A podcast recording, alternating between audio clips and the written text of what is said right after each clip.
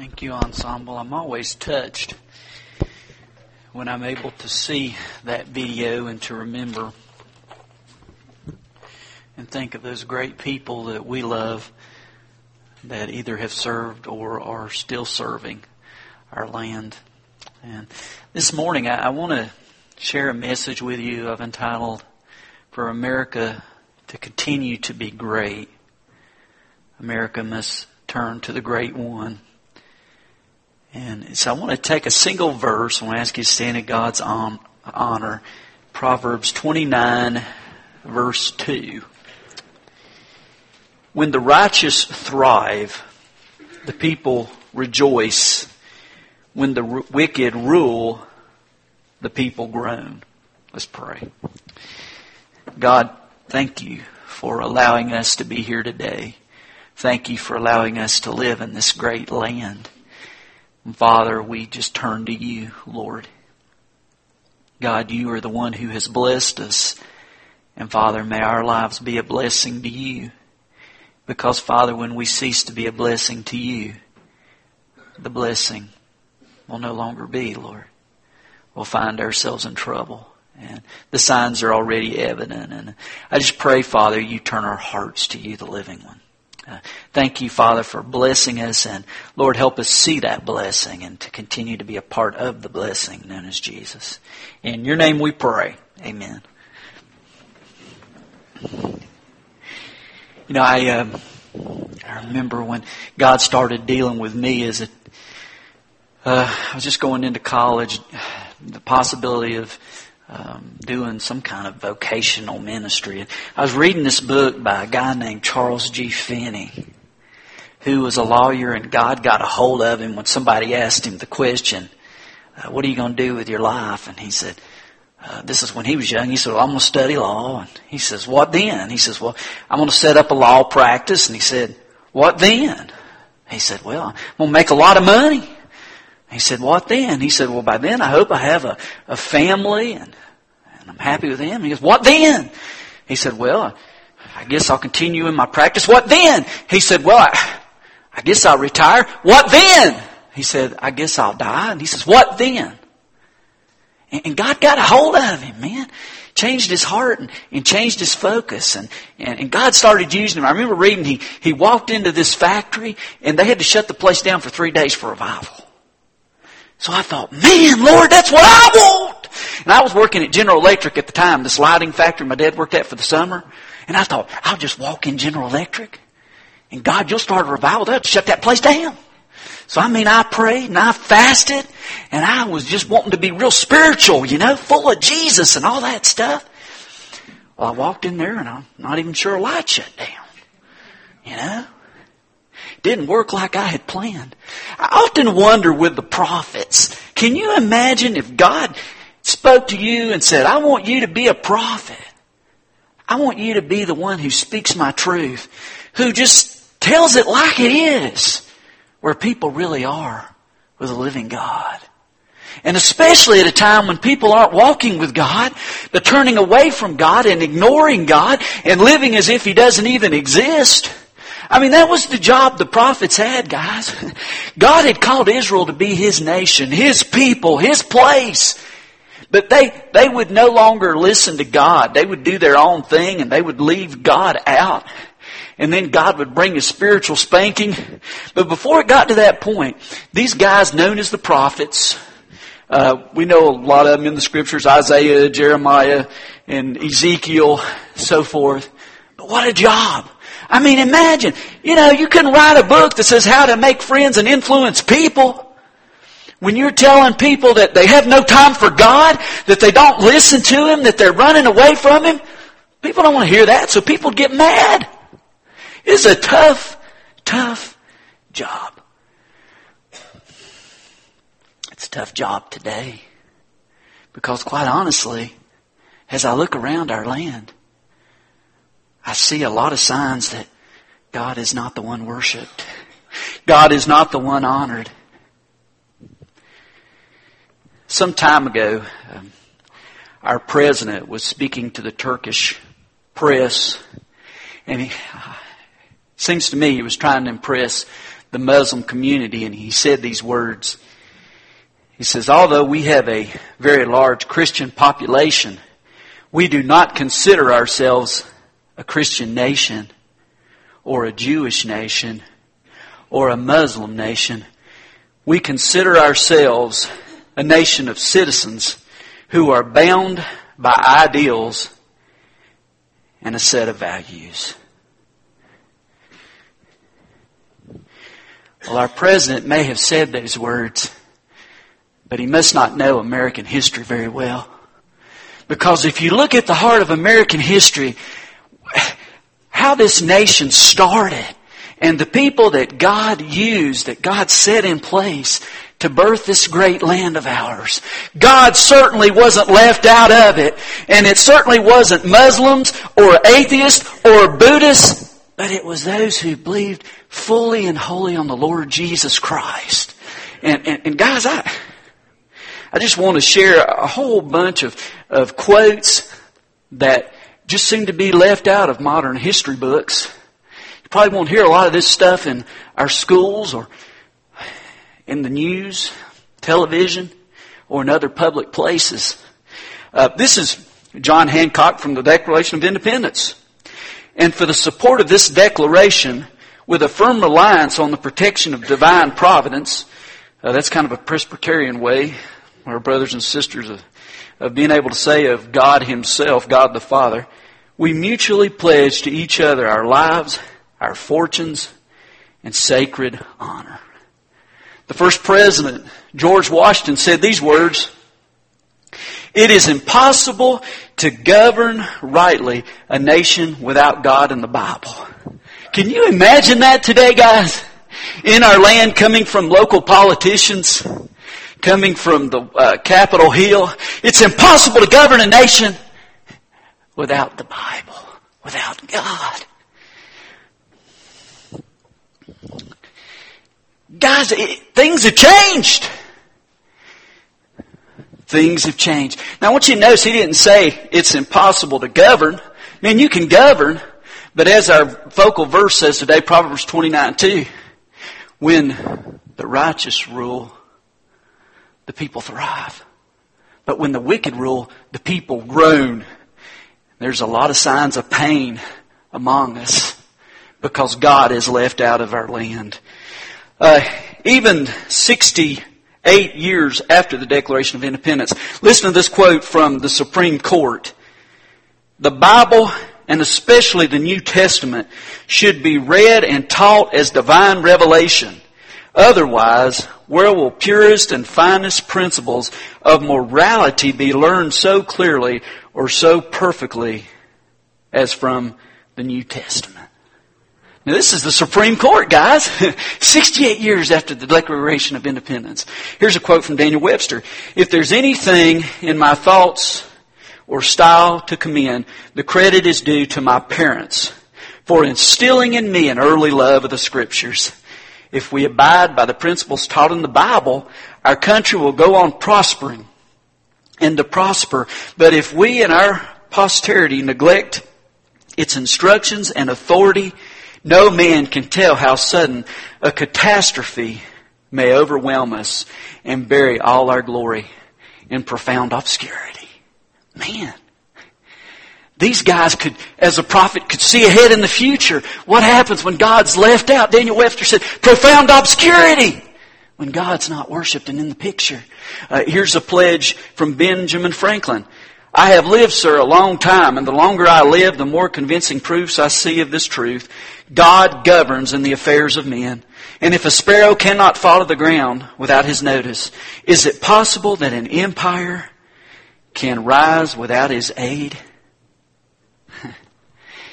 And probably the president that I love to read about and hear about the most, Abraham Lincoln, said these words. He said, when I left Springfield to assume the presidency, I asked the people to pray for me. I was not a Christian. When I buried my son, the severest trial of my life, I was not a Christian. But when I went to Gettysburg and saw the graves of thousands of our soldiers, I then and there consecrated myself to Jesus Christ. Man, don't tell me that those who were before us, that our leaders before us didn't care about God or that they didn't care about Jesus Christ. It's, it's all through our history. Matter of fact, guys, I want to take a little time and just share with you from some of the charters of the original colonies. Uh, Virginia, Declaration of Rights, 1776. That religion or the duty which we owe to our Creator and the manner of discharging it can be directed by reason and conviction, not by force or violence. And therefore, all men are equally entitled to the free exercise of religion according to the dictates of conscience, and that it is the mutual duty of all to practice Christian forbearance, love, and charity towards each other. That's our beloved Virginia. Guys, here's from Massachusetts, 1780. It is the right as well as the duty of all men in society publicly and at stated seasons to worship the supreme being, the great creator and the preserver of the universe.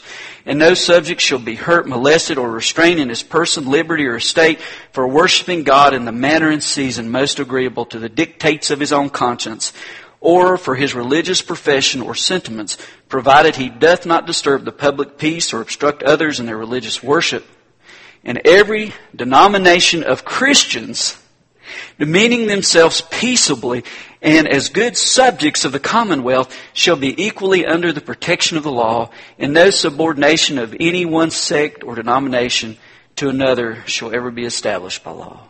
And here's, this is chapter 6, article 1. Listen to this.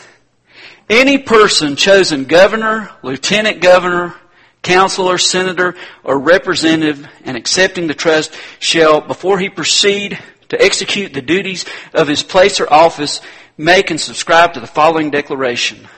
I, and then a blank for their name, do declare that I believe the Christian religion. Wow! Here's some more guys. Here's from the Maryland State Constitution. This is Article 35 that no other test or qualification ought to be required on admission to any office of trust or profit than such oath of support and fidelity to this state and such oath of office as shall be directed by this convention or the legislature of this state and a declaration of a belief in the Christian religion. Man, this is, this is our history. This is where we came from, right from uh, these constitutions. Here's from Delaware Declaration of Rights and Fundamental Rules 1776 that all persons professing the Christian religion ought forever to enjoy equal rights and privileges in this state. Um, says Senate provided nevertheless that no person shall be capable of being elected a senator who is not of the Protestant religion, House of Representatives. Every member of the House of Representatives shall be the Protestant religion. Um, this is New Hampshire, 1784. And here's my home state, North Carolina. Uh, that no person who shall deny the being of God or the truth of the Protestant religion or the divine authority of the Old or New Testaments, good old Bible, or who shall hold religious principles incompatible with the freedom and safety of the state shall be capable of holding any office or place of trust or profit in the civil department within this state. And what's being said? That our founding fathers, those who were before us, who God placed there, said, there is no way to rule in a land and to prosper and to do it the right way if we leave Jesus out of it. It just can't happen. And it's just so clear. It's just so evident, guys. I love this one. This is from South Carolina, 1778. First, that there's one eternal God and a future state of rewards and punishments. Can you imagine that coming from the government? Guys, there is a God. And what you do is going to determine what you're going to face. Can you imagine? Uh, number two, that God is publicly to be worshiped. Can, can you just see? Can you just see uh, on the uh, uh political channel, news channel, guys, we want y'all to be in church. We're going to have to find you. I mean, man. Third, that the Christian religion is the true religion. Man, talk about boldness. These people were saying, Jesus is the way, the truth, and the life, and there's no other way to the Father. Fourth, that the Holy Scriptures of the Old and New Testaments are of divine inspiration and are the rule of faith and practice. Get on there, South Carolina. I, love you more. Number five, that it is lawful and the duty of every man being thereunto called by those that govern to bear witness to the truth. Tell them about Jesus. Tell them about Jesus. And one more, Pennsylvania, uh, Constitution 1776, Section 10. Shall each representative, before they proceed to business, take the following oath or affirmation? I do believe in one God, the Creator and Governor of the universe, the Rewarder of the good and Punisher of the wicked. And I do acknowledge the Scriptures of the Old and New Testament to be given by divine inspiration And no further or other religious test shall ever hereafter be required of any civil officer or magistrate in this state. Man, just some amazing stuff. Basically, those before us, those God used to pave the way, they said clearly, man, if you take the Bible out, there's no law, there's no peace, there's no order, only chaos. Only anarchy. Because God is a God who's got it together and we don't and we need Him in our lives. It, it's just that simple, guys. And although we hear today that this land was founded not by Christians or by those who believe in Jesus, but by a diversity of people.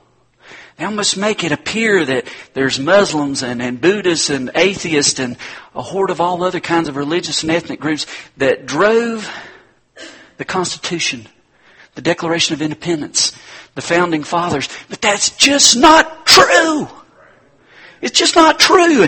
And, and can you imagine? I mean, that those who gave of themselves, who, who died for this land and who died for this idea of freedom that we so love and, and that we so enjoy, it's like saying, can you imagine being able to look back and to say to those, we're going to rewrite what you did. We're going to take away your sacrifice. We're going to take away the truth upon which you devoted your life. And we're going to change it because we know what's better. So we're going to rewrite it. It's not a time for warm fuzzies in our land. Guys, we are in a state of turmoil. And it's quite this simple. We need to repent. We're in this mess because God's not in our lives. Not only do we need to repent, we need revival. And when we repent, Guys, we, we don't just start coming down the aisle, we go across the aisle. We hug, we make up, we get things right, and, and then God's people get on fire and, and, and He goes out there and, and you know, often we think of revival, we think of, of people who are getting saved and moving, and that happens. But let me tell you what happens first. Before people start getting saved, people start waking up. God's people become alive. They remember Him and they, they turn to Him and they get things straight inside and amongst each other and, and God just, He just works. And it's not a day to be a prophet, man. It's a day to be shot down. It may be a day to end up in jail and that may be around the corner for many of us. There may be a day and it may not be that far up where, far off where, for me saying this, I could end up in jail. But guys, there is a truth that we have to, we have to stand to. So what's the answer? Where, what's God want? Thought of a couple of verses. Uh, I told my wife this morning. One that's been on my mind is from the prophet Joel. In Joel chapter two, verses twelve and thirteen. The Lord speaking through his mouthpiece, the prophet Joel, and he says, Even now declares the Lord, return to me with all your heart, with weeping fasting and mourning. He says, rend your heart and not your garments. Man, don't just put on a political show. Rend your heart, tear your heart. Just be honest and broken before God. And then he goes on, he says, return to the Lord your God, for he is gracious and compassionate and slow to anger and abounding in love, and he relents from sending calamity. Guys, as we look around us, as we see the social ills that plague us, As we look around us and we see the economic downturn that we're faced with, as we look around us and we see churches that are cold, that, that are not alive in Jesus Christ, and we see families that are broken and hurting, it's because God is, He's, He's not being loved. We're, we're not turning to the truth. We're turning away from the one who is truth, and, and we gotta wake up. We gotta turn back to Him. If my people who are called by my name will, will do what? They, they, humble yourself. Pray. Turn from your wicked ways. And let God work. That's His heart. Uh, another verse here. This is a, from Lamentations, written by the prophet Jeremiah, chapter 5, verses 21 and 22. Return us to yourself, O Lord, that we may return. Renew our days as of old, unless you have utterly rejected us and are angry with us beyond measure. Wow. That last part, guys, verse 22, scary stuff. Unless you've utterly rejected us and are angry with us beyond measure. Oh God, show mercy on us. We're a hard-headed bunch. We're self-centered. We want our way. We cry out to you when we're hurting otherwise. We just forget you're there. And can you go too far? Can you push God too far? Can His judgment come and it not be reversed? Well, I'm not the Holy Spirit. I can't give you the direct answer to that, but I can tell you this. If we don't turn to God, we're going to face God. And we're going to, we're going to face His spiritual spanking, His divine judgment. And, and, and guys, we gotta, we've got to turn to Him. I love this prayer, Jeremiah. He says, restore us to yourself, O Lord. What a great prayer. God, Restore me to you. God, restore me to you so that we may return, so I might return to you, Lord. Renew our days as of old, that we might once again really give God the credit and turn our lives to Him where, where we belong and where our land belongs. Before this nation can change, I've got to change. So do you. This is God's call. I want to uh, read to you one historian, as I was studying for this, talked about the normal progression or cycle of a people. And as you listen to this, guys, uh, man, it, it it just sounds so contemporary, so much like today. First cycle, people start in bondage. They're trapped. Nowhere else to look but up, so they cry out to God from bondage, and they move from bondage to faith. From faith, they move to courage because they begin to see God work and to bless. From courage, they move to liberty. There's, there's freedom and they're looking to God and, and so there's this newfound freedom delivered from bondage because they looked to God and found His mercy and His blessing. From liberty to abundance. The result of that blessing is abundance. Man, don't we have a lot? God has blessed us. From abundance to selfishness. I always think of that quote, uh, get all you can, can all you get, and sit on the can. And that tends to be our heart. From abundance to selfishness. From selfishness to complacency. I'll let somebody else do it. I know people are hurting, but I'll wait for somebody else to meet the need. From selfishness to complacency. What happens when we're selfish? It's all about me. Guys, I don't have time for you or for God. From complacency to apathy. That's what happens next. And as long as I'm okay, it doesn't matter. And this one really struck me. From apathy to dependence on the government. I'm not going to give you a lot of commentary on that. From apathy to dependence on the government, and from dependence back to bondage.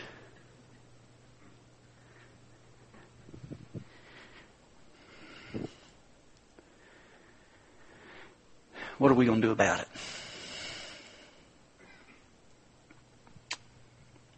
Where are you? Personally, where are you? Where, where are you along this chain of events? If you're in bondage, there's a way to be set free. His name is Jesus Christ. But it's more than just an intellectual assent. It's a giving of the heart and the will and the trust in Him. And uh, this time of invitation, we call it a time to respond to God, is to say, God, I believe you are the way, the truth, and the life. I believe what Jesus did on the cross paid for it all, and I place my full confidence there, and I want that forgiveness, and time for you to do that, to pray for that. This altar is open. Guys, if you are burdened, broken over the state of our land, and like me, you would love to see us go to repentance, to revival, and a wonderful refreshing of God. The altar's open.